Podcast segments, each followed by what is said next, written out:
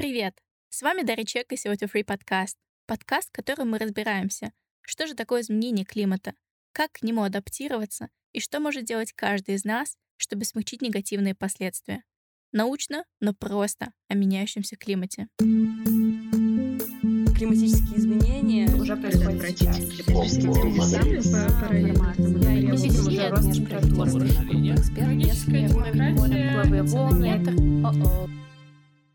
В третьем выпуске мы с Анной Богушенко уже начинали говорить о том, насколько уязвимы наши города перед климатическими изменениями. В этом выпуске поговорим о том, как нужно адаптировать города, чтобы уменьшить климатические риски, и какие тренды развития городов выбирают в Финляндии. Вы узнаете, почему деревянные дома, трамваи и многоэтажки — это хорошо, а непроницаемые поверхности — плохо. И почему личный выбор жителей действительно важен. У меня в гостях Лана Хииску. Образование в области городской экологии позволяет ей одновременно разбираться как в экологических вопросах, так и в экономических и политических инструментах, нацеленных на создание углеродно-нейтральных городов. Она стала первым русскоязычным депутатом города Ванта. И сегодня мы поговорим об инициативах, которые она помогает внедрять последние три года. Привет, Лана. Привет. Расскажи, что для тебя значит изменение климата? А, для меня изменение климата — это растущие риски, которые влияют на жизнь и благополучие как обычных людей, так и на целые города и страны, которые вызывают масштабные изменения в экосистемах. А, если мыслить в масштабе, в масштабе города, то риски прежде всего экономические, то есть растет нагрузка на бюджет. А, плюс к этому, безусловно, риски, которые связаны с, со здоровьем населения, с благополучием и экологией. Здесь я хочу сказать еще один, одну вещь. Защита окружающей среды основывается на принципе предосторожности. То есть, если есть вероятность, что определенная деятельность человека принесет вред, как, например, а, рост выбросов а, углекислого газа, и потенциальный ущерб, а, он морально неприемлем, как, например, шестая волна вымирания или болезни людей и, или даже какие-то какие жертвы, то нужно сделать все, чтобы предотвратить эти риски. И а, на самом деле это самый лучший ответ а, для скептиков, которые а, отрицают изменение климата и mm-hmm. а, которые постоянно говорят, что не существует никакого стопроцентного научного консенсуса. А, но это отсутствие стопроцентного консенсуса, оно абсолютно не является ограничением. То есть, если есть какая-то вероятность, что определенные действия приносят вред как экосистемам, так и а, людям, нужно принимать какие-то меры для оккупирования этих рисков. И а, самое главное, эти риски нужно принимать а, в расчет как при планировании бюджета, как при строительстве инфраструктуры, так и во всех а, секторах э, города, развития страны и, в принципе, личной жизни. Вау, я уже слышу, какое у тебя системное понимание проблемы и как ты мыслишь вот на таком городском системном уровне. Расскажи, как ты вообще здесь оказалась? А, я приехала в Финляндию, страшно сказать, почти 20 лет назад, а, в 2002 году. А, поступила здесь учиться в университет, Хельсинский университет, на специальность защиты окружающей среды. Uh, то есть на уровне бакалавриата я, у меня специальность защиты окружающей среды, на уровне магистратуры uh, environmental ecology, то есть uh, экология, и специализация это urban ecology, то есть городская экология, которая такая мультидисциплинарная наука, которая изучает именно городские экосистемы, то есть как природа в городе взаимодействует с технологическими факторами, социальными аспектами, э, с городским планированием, то есть все это в комплексе. Проходила практику э, в Министерстве транспорта, занималась проблемами, как развивать городское планирование и транспортные системы, чтобы они развивались в комплексе. После окончания учебы я короткое время занималась научной деятельностью, в университете города Хельсинки занималась а, экономической оценкой а, экологических э, сервисов, которые предоставляет природа. И сейчас, в данный момент, я работаю в Министерстве окружающей среды Финляндии, занимаюсь вопросами обращения с отходами. Обалдеть. У меня нету слов. Ты, по-моему, живешь просто мечтой очень многих людей, кто слушает этот подкаст, потому что я очень часто получаю вопросы о том, куда пойти учиться, а потом куда пойти работать. И ты, собственно, идешь по этому пути. Сейчас ты живешь в городе Ванта, четвертом по величине Финляндии, неподалеку от Хельсинки. Помимо своей основной работы ты исполняешь обязанности депутата. Расскажи, сложно было стать депутатом?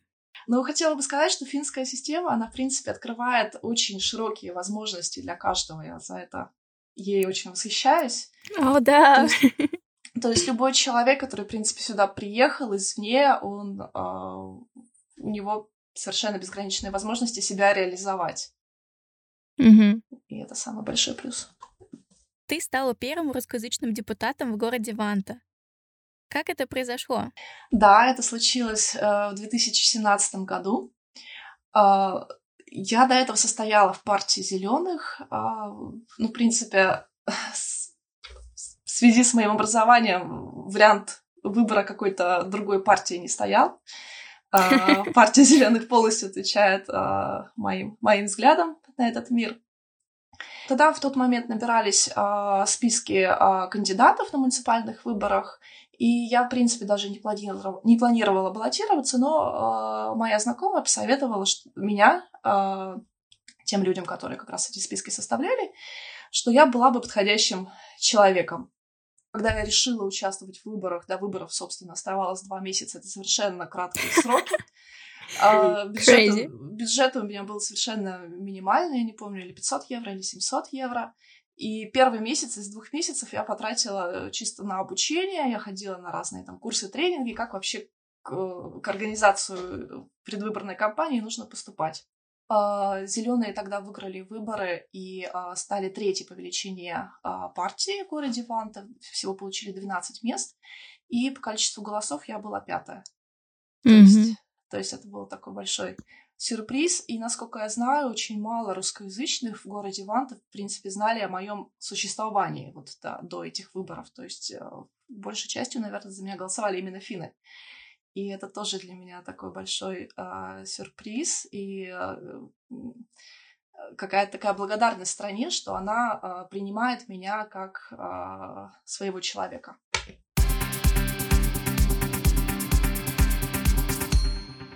Какой самый большой результат у партии зеленых за последнее время? Самый большой успех, который э, можно э, занести вот на, на счет партии зеленых, это то, что Ванта решила стать углеродно-нейтральным городом к 2030 году.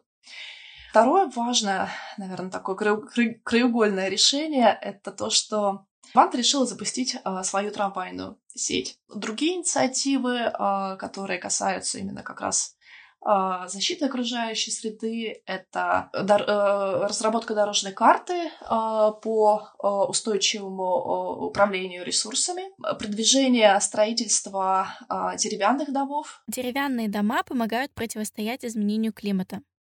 По сути, деревья пока растут, поглощают углекислый газ из атмосферы, и частично этот углерод становится частью дерева. В естественных условиях дерево при разложении так или иначе выделит этот углерод обратно. А значит, в итоге дерево поглотило примерно столько, сколько выделило. Если же мы используем дерево для мебели или дома, то мы словно запираем этот углекислый газ на многие десятки и сотни лет и не даем ему выделиться обратно. Эта тема в целом называется «Сток углерода», и мы обязательно к ней еще вернемся в следующих выпусках. А, то, что делаю лично я, а, я, кроме того, как а, являюсь депутатом муниципалитета, я еще сижу в комитете по городскому планированию. И э, моя глав, главная работа там заключается в защите зеленых участков от застройки. Mm-hmm. То есть я проводила даже различного рода кампании, чтобы например, не строили, а, не, вырубали леса, которые имеют экологическую ценность, не строили там э, дома. Плюс я провожу там постоянные инициативы по тому, чтобы прежде чем начать какое-то планирование, оценивали всю природную ценность этих зеленых участков, то есть какие там виды водятся, водятся ли там редкие виды и так далее. Вот мы и подобрались к главной теме. Как города влияют на изменение климата и что правительство может с этим поделать. Мы уже упоминали в других выпусках, что ответ на климатические изменения может быть разным. Города могут стараться либо уменьшить выбросы, которые усиливают изменение климата, эта стратегия называется митигацией, либо изменить существующую среду в ответ на новые реалии. Эта стратегия называется адаптацией. Роль городской политики в этих вопросах велика, так как рост городов связан с изменением климата. Сейчас Лана расскажет, как именно. Городов центральная роль в изменении климата. А, по данным ООН, 55% населения Земли уже на данный момент живет в городах. А к 2050 году этот процент будет составлять почти 70, 68, 70. Даже в Финляндии на данный момент 70% населения живет либо в городах, либо вот в ближайших зонах. Угу, в России тоже 75% и... уже.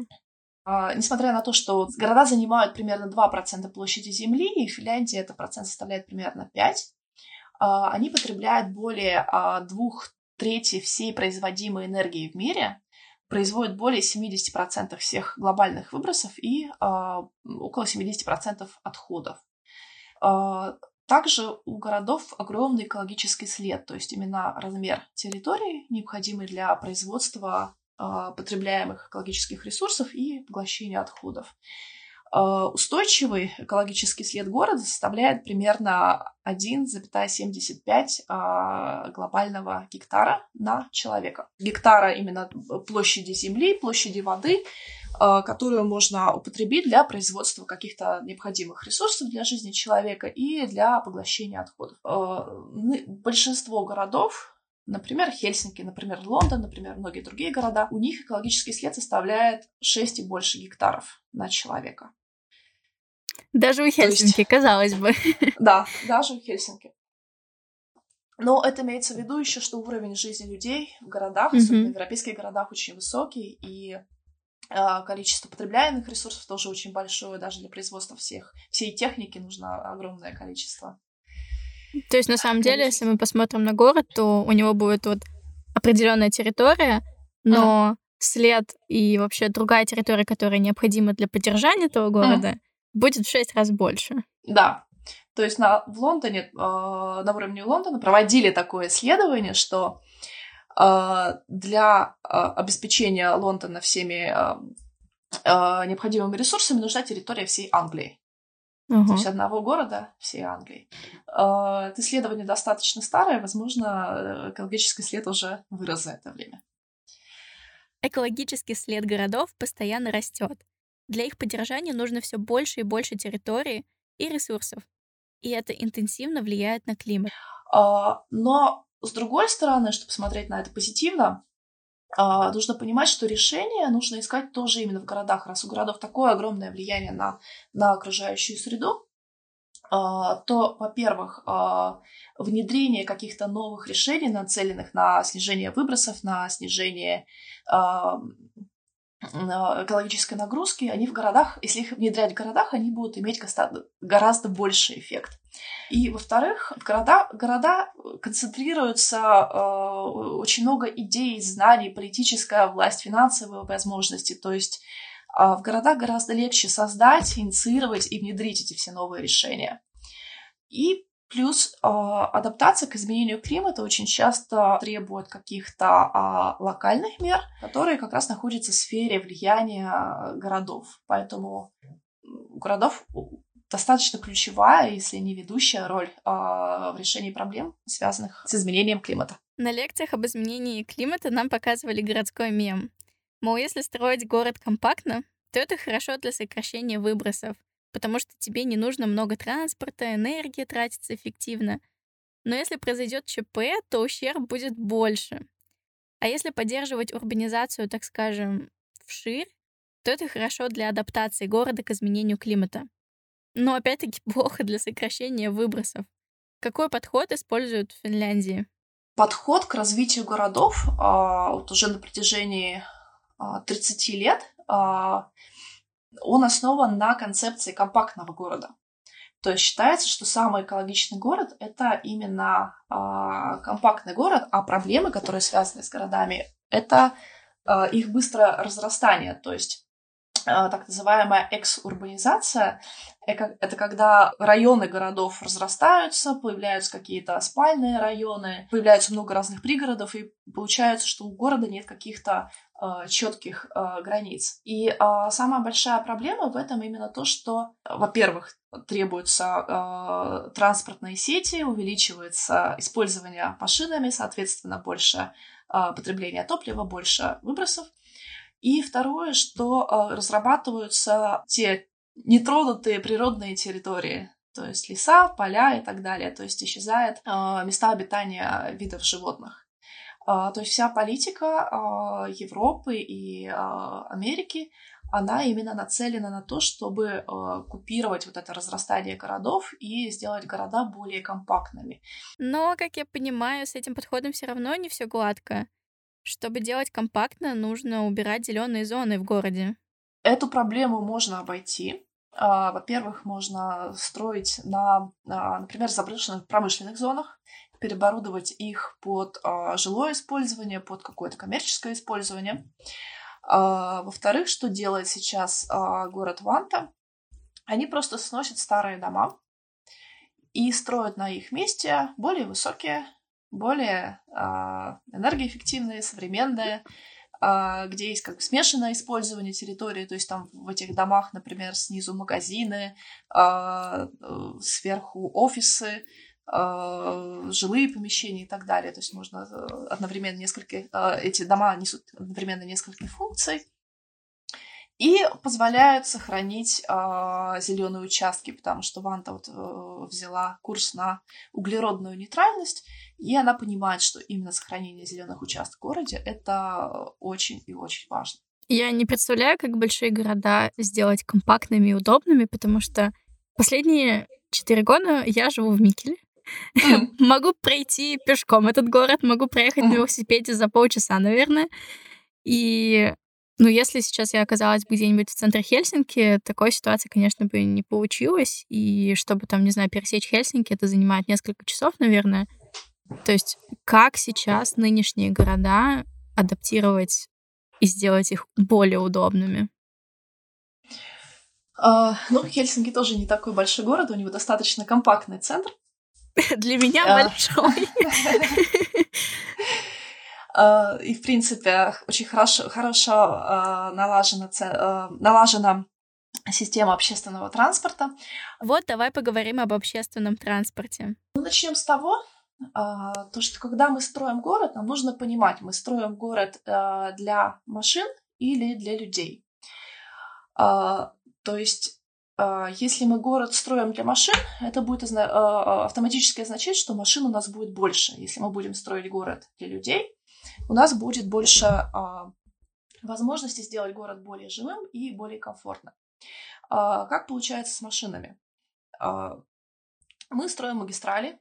А, через какое-то время а, самой частой проблемой становятся это пробки. Что мы mm-hmm. делаем, чтобы э, решить проблему с пробками? Мы строим новые дороги. То есть у нас разрастается эта транспортная инфраструктура. Э, у нас становится больше дорог, у нас разрастается, собственно, город. Э, люди видят, что да, теперь можно проехать лучше, а, значит, выгодно иметь машину, люди покупают больше машин, и это все заканчивается а, тем, что становится снова больше пробок.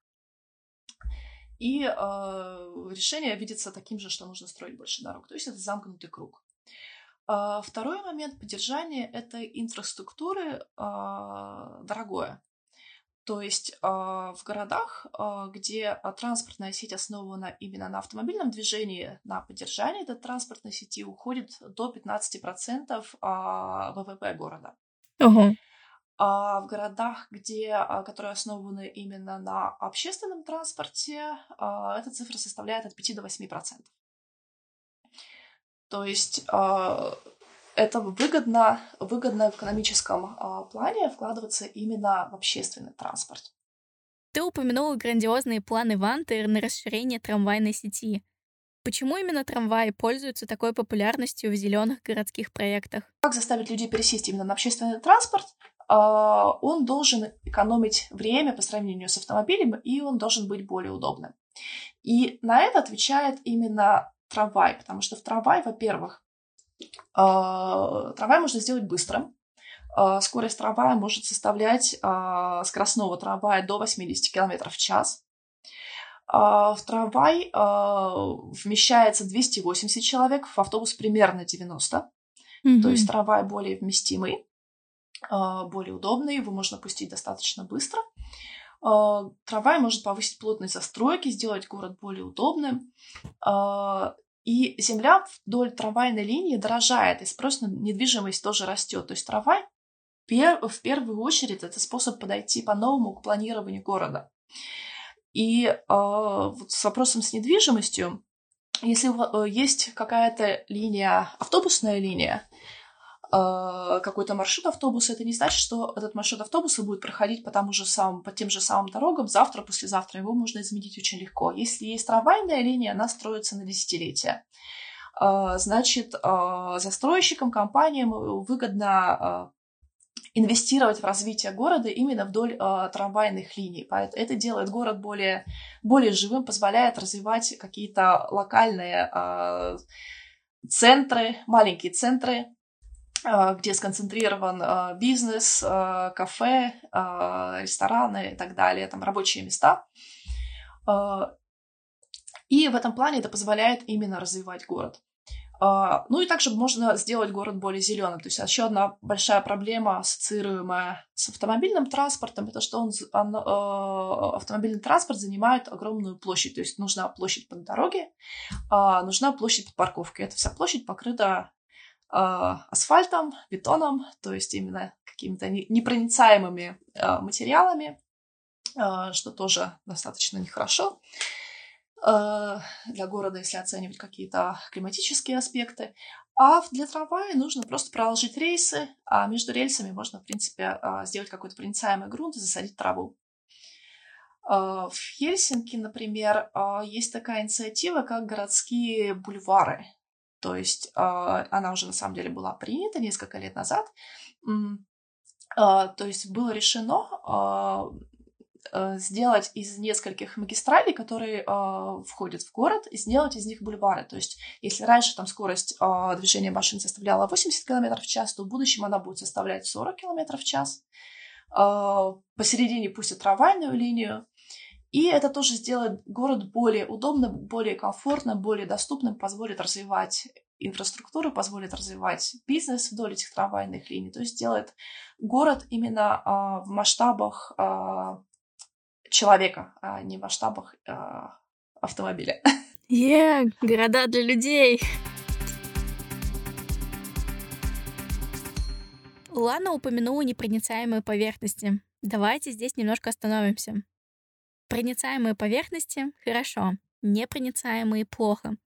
Дело в том, что в городах большие площади непроницаемого грунта — это парковки, многополосные магистрали, слишком плотная застройка — уменьшают естественную дренажную способность, которая есть у проницаемых грунтов.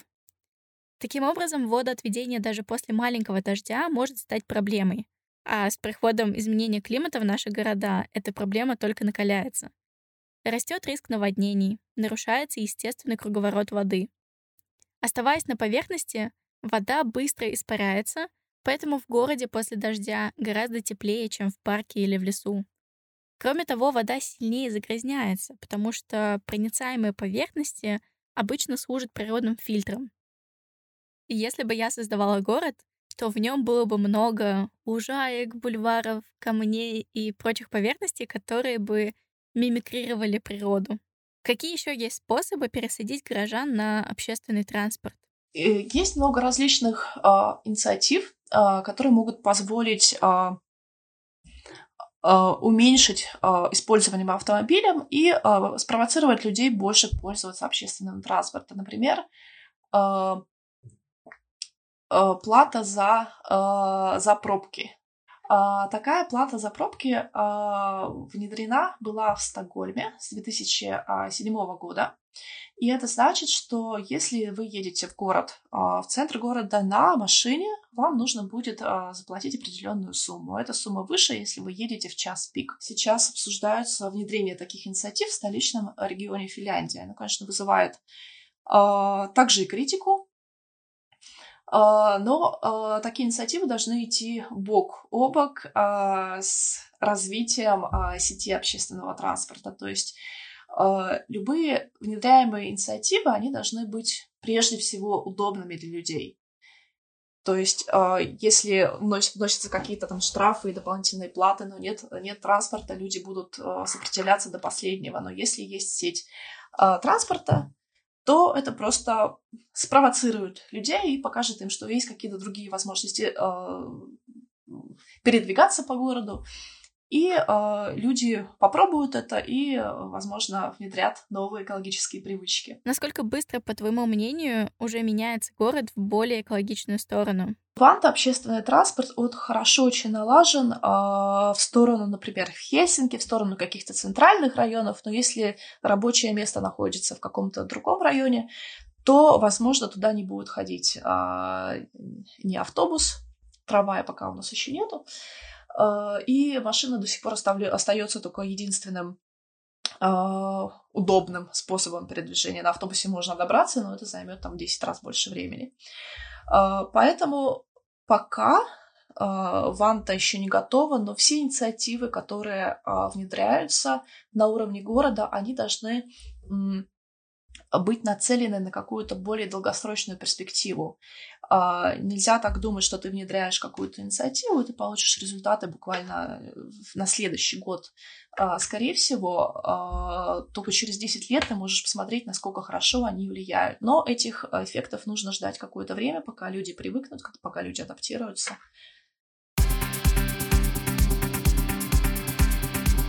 Города особенно сильно страдают от изменения климата. Они являются местами скопления людей и уязвимы для различных погодных явлений. Поэтому, если случается какое-то стихийное бедствие, то страдает гораздо большее количество людей. Какие еще есть негативные эффекты, которые испытывают жители городов? Угу. Я это могу рассказать на примере Финляндии. А, в Финляндии а, среднегодовая температура уже поднялась на 2 градуса, начиная с середины 1800-х годов она продолжает расти, и а, по сегодняшним оценкам она поднимется а, к концу а, этого столетия примерно ну, от 3 до 6 градусов. Что это будет означать на практике? Зимние температуры вырастут сильнее. Это будет значить, что также вырастет количество осадков. Осадки будут преимущественно в виде дождя. А, количество осадков вырастет примерно на 30%, и это будет значить, что будет больше а, так называемых зимних наводнений. То есть снег будет выпадать, потом он будет таять, вызывать наводнение и так далее, что увеличивает нагрузку тоже на а, дренажную инфраструктуру. Летом осадков будет меньше, будут э, увеличиваться затяжные, затяжные периоды жары, что будет влиять э, достаточно сильно на здоровье определенных групп населения. Э, в Финляндии было посчитано, что в 2018 году, во время периодов жары, эти периоды жары вызвали э, 380 преждевременных смертей людей. То есть эти люди бы не умерли, если бы не было этих периодов жары которые э, связаны как раз с изменением климата. А, будет расти а, уровень моря. Ожидается, что примерно к концу, к концу столетия уровень моря, моря около Хельсинки вырастет где-то на 30-40 а, сантиметров. Что касается здоровья, предполагается, что увеличивается количество болезней, эпидемий, которые передаются через воду, через еду. А, также с изменением климата связано увеличение количества клещей в Финляндии и связанная с этим а, заболеваемость, возросшая заболеваемость а, боррелиозом и энцефалитом. Если подвести итог, то можно сказать, что негативные последствия изменения климата будут сильнее ощущаться в городах, потому что вызовут дополнительную нагрузку на все городские системы и инфраструктуру. А из-за высокой плотности населения эффекты эпидемии и стихийных бедствий будут ощущаться сильнее. Есть ли что-то еще? Еще одна из проблем — это повышенная влажность, а, которая вызывает, а, влияет на а, здание, то есть вызывает поражение грибком. Этот грибок вызывает астму и аллергию у людей. И на самом деле это считается чуть ли не национальной проблемой сейчас в Финляндии. Очень много таких пораженных зданий, их становится все больше. И это может вызвать у людей чуть ли не инвалидность. Если они долго вынуждены работать в таком помещении, то это вызывает такие симптомы, что после этого они могут После этого они могут находиться только в стерильных условиях и больше нигде. То есть это достаточно серьезная проблема. Также а, инвазия новых видов животных, э, видов животных, растений, насекомых, что, например, в сельском хозяйстве может увеличить а, использование пестицидов. Mm-hmm. И э, такой момент, о котором обычно мало кто задумывается, э, постоянная плохая погода, дожди, облачность, отсутствие солнца вызывает депрессии. Куда и... еще больше? Нет. Да, и чем больше будет э, дождей и облаков, а так, скорее всего, будет, тем больше депрессии будет у, у людей. И это достаточно печально. Особенно в рамках Финляндии, где депрессия тоже национальная болезнь. Ты перечислила очень много последствий. Э, и когда меня обычно спрашивают, ну что такого в изменении климата, у меня в голове просто мигают лампочки, mm. все вот это загорается, все вот эти связи, и это mm-hmm. просто, ну, серьезно, все очень плохо. Скажи, есть ли какие-то позитивные моменты? Uh, есть позитивное uh, влияние, например, будет меньше необходимости uh, посыпать улицы песком, будет меньше пыли в связи с влажной погодой. А, не нужно будет убирать снег, не нужно будет так сильно отапливать, что тоже позволит сэкономить энергию. Как адаптировать города к такому? Наверное, здесь э, самое логичное рассказать о зеленой инфраструктуре, как раз вот сохранении зеленых участков в городе, про которые я говорила.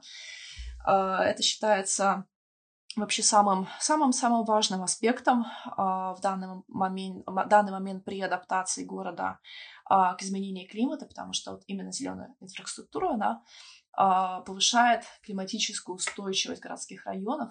Зеленые зоны, они берут на себя часть нагрузки. То есть они позволяют уменьшить риск наводнения, они могут поглощать углерод, очищать воздух, улучшать эстетику, комфорт и так далее. А, и а, а, что я бы хотела сказать, то что зеленые зоны, они вот предоставляют э, такие экологические услуги, и сохранение зеленых зон экономически выгодно. Мы проводили исследования по поводу того, как, сколько, сколько стоят эти экологические услуги. И, например, сервис задержания дождевой воды а, стоит от 90 а, до 270 тысяч евро за гектар, в зависимости от плотности застройки. Как э, считают, сколько мы должны денег лесу? То есть они считают, сколько мы бы потратили, если бы мы это делали сами? Или как это происходит? А, ну, там есть много разных методологий, но самое популярное это, наверное, сколько, например, если думать, э, говорить о задержании дождевой воды, сколько стоит строительство, собственно, этой инфраструктуры человеками технической. Mm-hmm. Всех, всех этих технологий. И рассчитывается, сколько, uh, собственно, воды удерживает, uh, удерживают конкретные зеленые участки, которые вот исследуются. И на основе этого делается рассчитывается их, э, их э, экономическая польза. Похоже, это довольно эффективный инструмент для планирования, так? Именно экономическая ценность зеленых участков, она учитывается при, вот, рассчитывая, при расчете там, бюджета на городское планирование и так далее. То есть э, есть уже такие инструменты, они большей частью пока только в пилотном тестировании, но я надеюсь, что они будут внедрены и более, более, более широко, что э, в городах не будет восприниматься, что если у тебя просто зеленый участок, значит, это возможное место для э, парковки, для строителей. Или парковки, да. А то, что он несет очень важную функцию, и то, что он э, имеет какую-то экономическую ценность, это позволит пересмотреть, в принципе, подход к планированию города. Ванта вот э, взяла курс на углеродную нейтральность, и она понимает, что именно сохранение зеленых участков в городе это очень и очень важно. Ой, неужели в Финляндии появятся первые девятиэтажки?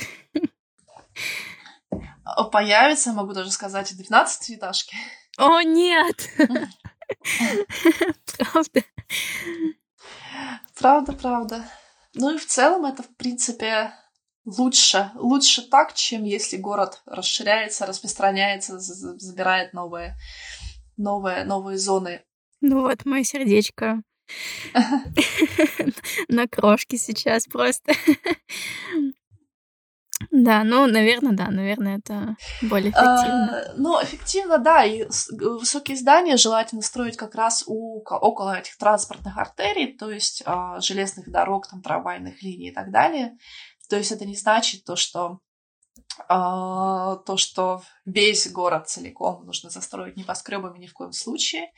Если мы возьмем в качестве примера Москву, где рядом с новыми станциями метро и МЦК вырастают муравейники, то как исправлять такое? Как сделать эти районы более экологичными? В этом помогут зеленые насаждения? Да, безусловно, зеленые насаждения, вот оставить зеленые насаждения между ними, добавить э, какие-то дополнительные насаждения, которые, во-первых, позволят охладить город, абсорбировать углекислый газ, позволит э, задерживать дождевую воду, перерабатывать его прямо уже конкретно на участках. А также можно, например, э, сделать зелеными крыши. Mm-hmm.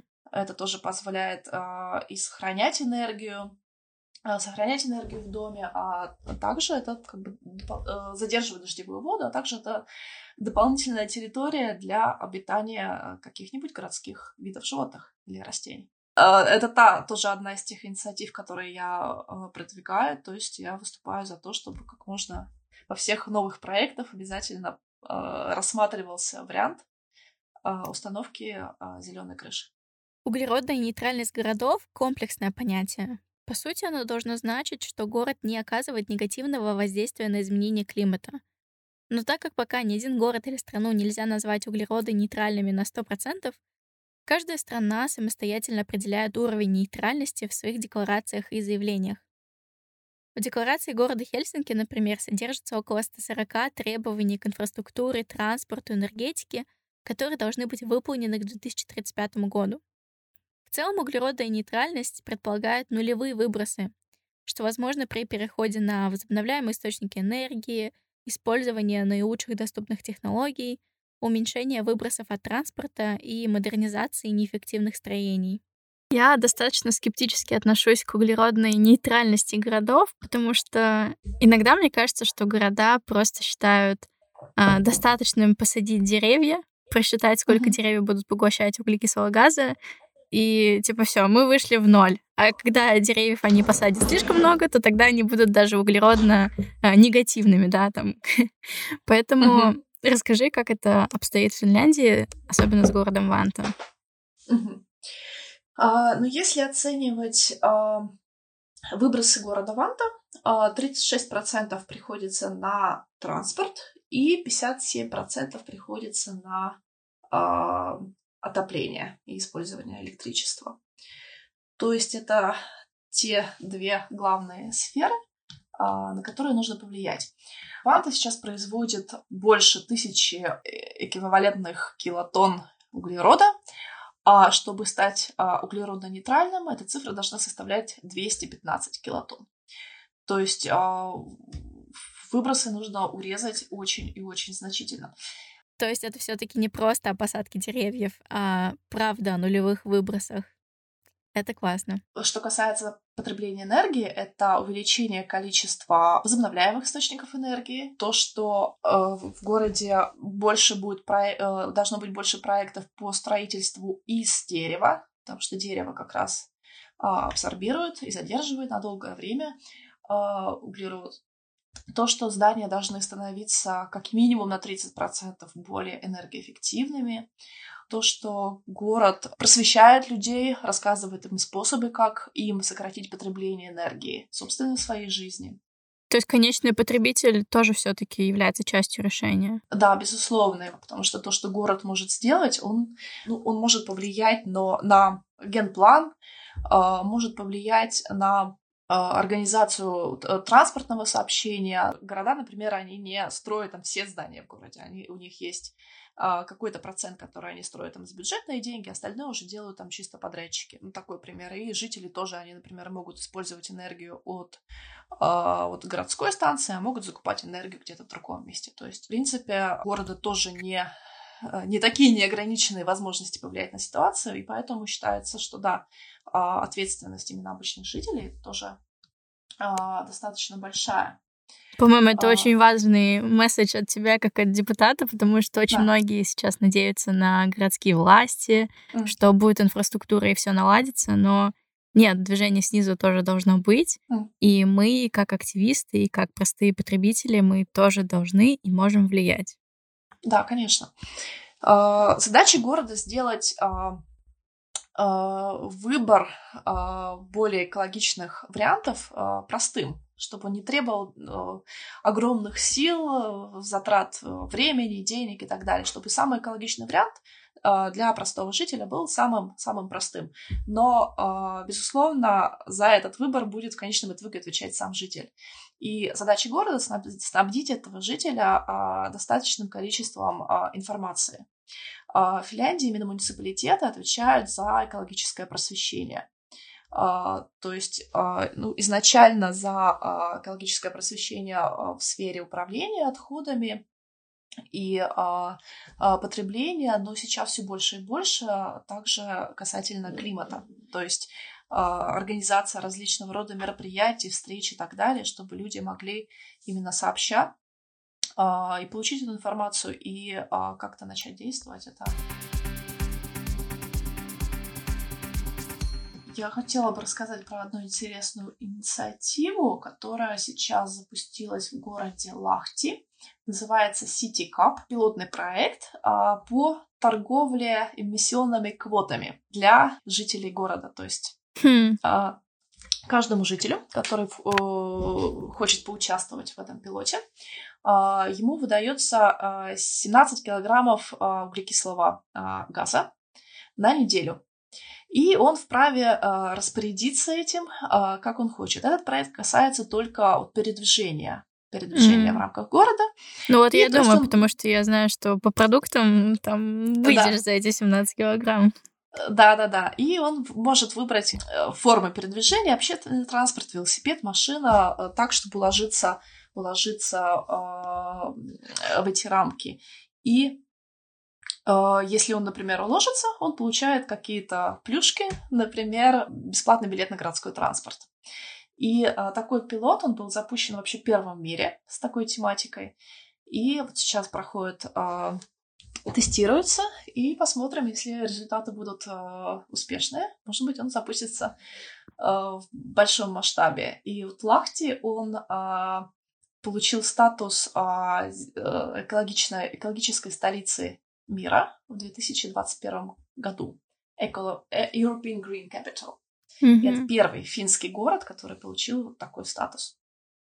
Блин, я хочу такую систему в Микеле, потому что мне кажется, это гениально. Это геймификация, mm-hmm. это подарки и, и польза. Да, и это позволяет как раз именно вовлекать людей, просвещать людей. И, и люди понимают, что у них какие-то их обычно поведение э, влияет на климат, и изменение mm-hmm. этого поведения может тоже как-то повлиять, привнести какие-то позитивные эффекты.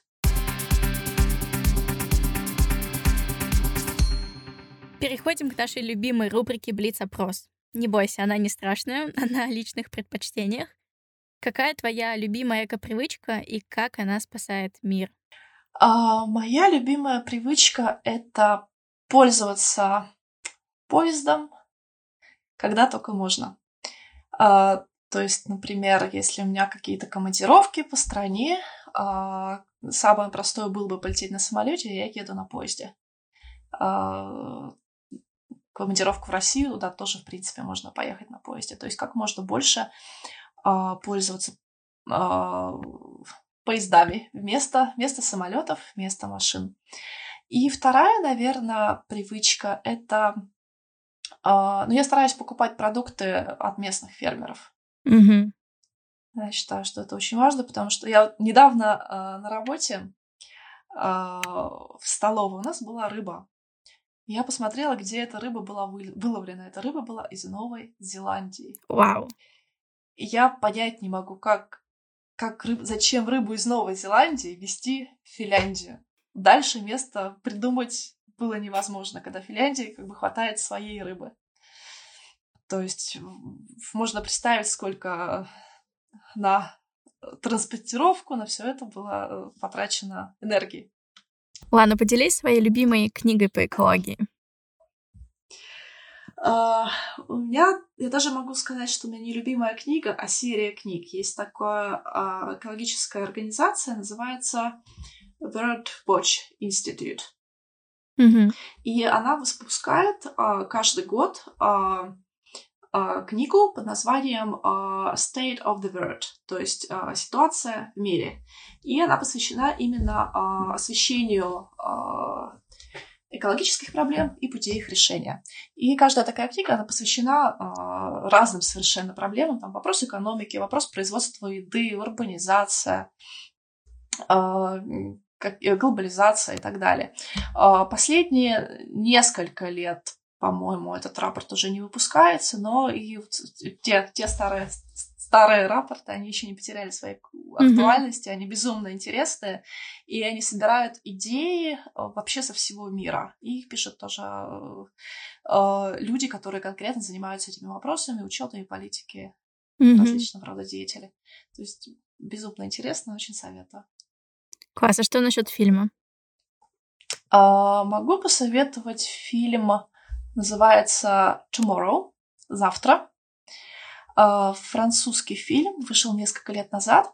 Он не, концентрируется на негативных моментах, а ищет решение а, экологического кризиса а, со всего мира. И фильм по тематике, про который мы сегодня говорили, про города, могу посоветовать фильм, называется Urbanized, урбанизированный. Благодарю.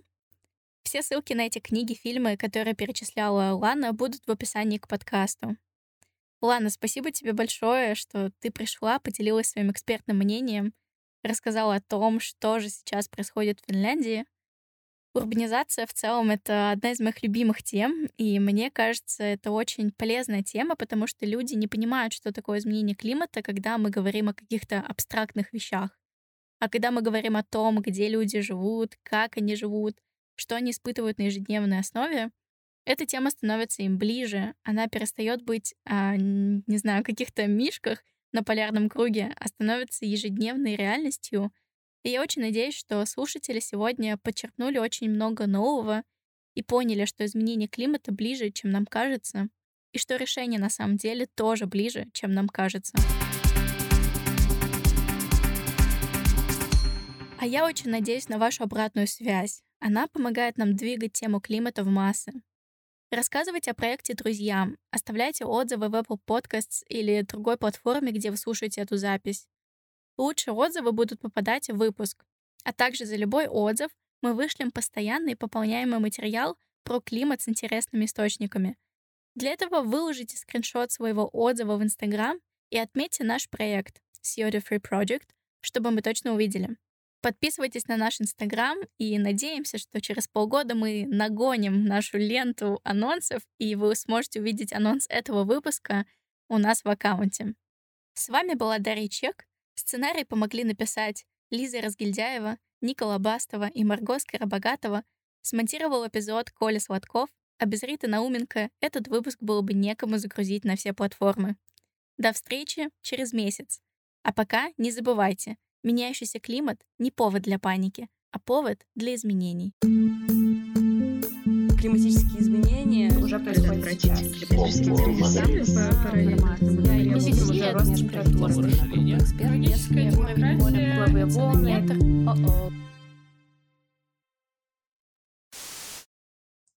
Первая Берев-конференция по городским вопросам да, состоялась э, в конце 1890-х, и его главной темой было решение проблем э, с э, количеством навоза от лошадей на улицах городов.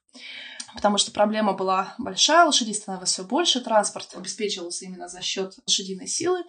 Но чтобы убирать этот навоз, требовалось больше лошадей, которые, соответственно, производили еще больше навоза. Это первая конференция по а, городским вопросам. Она была рассчитана на 10 дней, но она закончилась уже через 3 дня, потому что все ее участники переругались и пришли к выводу, что этот кризис не решить абсолютно никак, что мы зашли полностью в тупик. А, и буквально спустя несколько лет начали появились машины и транспорт. А, проблема а, с навозом от лошадей исчезла сама собой. Поэтому даже когда мы сейчас думаем, что есть какие-то у нас проблемы, которые невозможно решить, можно посмотреть в каком-то более глобальном аспекте. И обязательно какое-то решение найдется. Если не прямо сейчас, то спустя короткое время. С вами была Дарья Чек? Нет, не была. С вами была... С вами, с вами. Почему так стрёмно звучит? Какие есть еще способы пересосить? Экологический след... Нет. Экологический... А, что за слово дурацкое?